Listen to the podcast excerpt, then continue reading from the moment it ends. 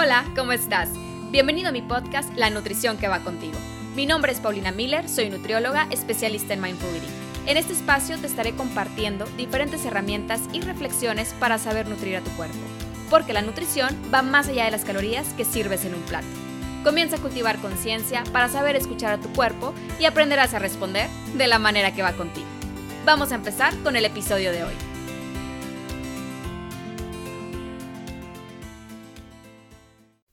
Hola, ¿cómo estás?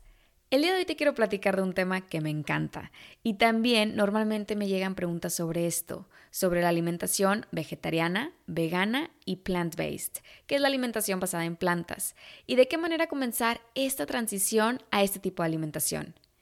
Quiero que este sea el episodio de introducción a los muchos temas que vienen próximamente relacionados a esto sobre todo si estás interesada en iniciar un cambio en tu alimentación que se base más en alimentos de origen vegetal.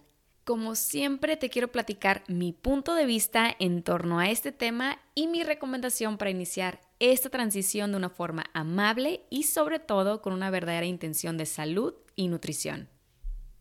¿Qué te parece si primero comenzamos conociendo el significado de cada una? Una alimentación vegana no consume ningún alimento de origen animal, ni productos que los contengan.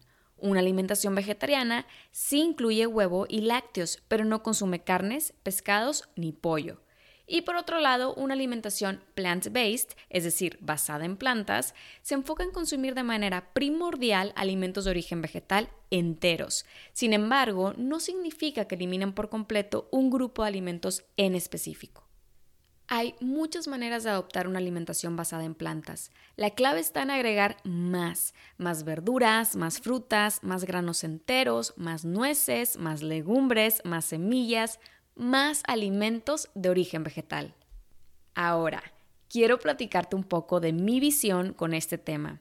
Las etiquetas de vegetariana y vegana se enfocan en lo que no puedes comer al escuchar que una persona es vegetariana, lo primero que piensas es que no puede comer carne. O inclusive cuando una persona desea iniciar este camino, lo primero que piensa es que ya no podrá comer carne jamás. Lo que hace que inicie este cambio desde la restricción, cultivando enseguida una sensación de ansiedad. Y justo por esta razón, mi recomendación inicial cuando alguien desea comenzar a disminuir su consumo de origen animal son dos cosas. Primero, tener clara tu intención. ¿Qué es lo que te está llevando a realizar este cambio? ¿Cuál es tu intención de empezar a tener una alimentación de este tipo? Una idea errónea es comenzar por dieta y para bajar de peso. ¿Por qué? Porque como te comentaba anteriormente, ya estás comenzando desde la restricción y con una idea incorrecta del verdadero significado de este tipo de alimentación. Además, no necesariamente vas a bajar de peso si haces este cambio, sobre todo cuando se cree que una alimentación vegetariana es comer galletas comerciales, productos con aditivos artificiales y altamente procesados, con infinidad de ingredientes que no conoces y pan blanco. Podrán tener en la etiqueta que es vegetariano o vegano, sin embargo su calidad nutricional es mínima y no va de la mano con lo que realmente significa un alimento entero de origen vegetal tienes que buscar que sus ingredientes sean mínimos, que el alimento mantenga realmente su esencia y naturaleza. Y si son productos comerciales, buscar sobre todo que puedas leer y entender sus ingredientes. Por otro lado, si tu objetivo sigue siendo algo superficial, probablemente te vaya a pasar lo mismo que las demás dietas. La vas a dejar. Entras en el mismo círculo vicioso de iniciar una dieta, restringirte, sentir ansiedad, comer de más porque ya estás harta de estar a dieta y luego sentirte culpable y volver a empezar una dieta nueva. Tienes que verdaderamente empezar con una intención clara para realizar esta transición y no con la etiqueta que te lleva luego lo a pensar desde no puedo comer esto. Tu perspectiva cambia desde que eliminas esta mentalidad y estableces una intención con mayor significado y valor. Elijo estos alimentos porque me gustan, me hacen sentir bien, van de la mano con mis ideales y mi nutrición, porque quiero darle a mi cuerpo la oportunidad de conocer una alimentación más nutritiva. Y desde aquí comenzar a disfrutar el camino apreciando los frutos y nuevos conocimientos que te proporcionarán estos cambios. Ojo, no digo que el concepto vegetariano y vegano estén mal. Es una fuente de información la cual te indica que una persona vegetariana no consume carnes, pero sí consume lácteos y huevo, y una persona vegana no consume nada de alimentos de origen animal. Y por ejemplo, si vas a un restaurante, es una forma de informar el tipo de alimentación que sigues por las razones personales que tengas. Pero observa cómo vuelves a lo mismo. Al momento que dices que eres vegetariano o vegana, se enfoca en que tu platillo no tenga carne, huevo o lácteos. El mesero del restaurante no piensa que eres una persona que come más alimentos de origen vegetal. Simplemente lo primero que piensa es que no comes carne y se enfoca en que tu platillo no tenga carne. Y a veces, y me ha pasado, te traen una lechuga con verduritas encima, porque todavía existe esta idea errónea de que una persona vegetariana come nada más lechuga y pan. Hay lugares que todavía no están preparados o no tienen la creatividad o el apoyo profesional de crear platillos verdaderamente vegetarianos o veganos y bien balanceados, aunque lo bueno es que también cada vez hay más conciencia de ello y me encanta probar estos nuevos menús que agregan platillos deliciosos de estilo vegetariano y vegano. Pero aquí la clave es que no importa que el mesero o cualquier otra persona tenga esta mentalidad de que no puedes comer carne. Lo importante es lo que tú pienses.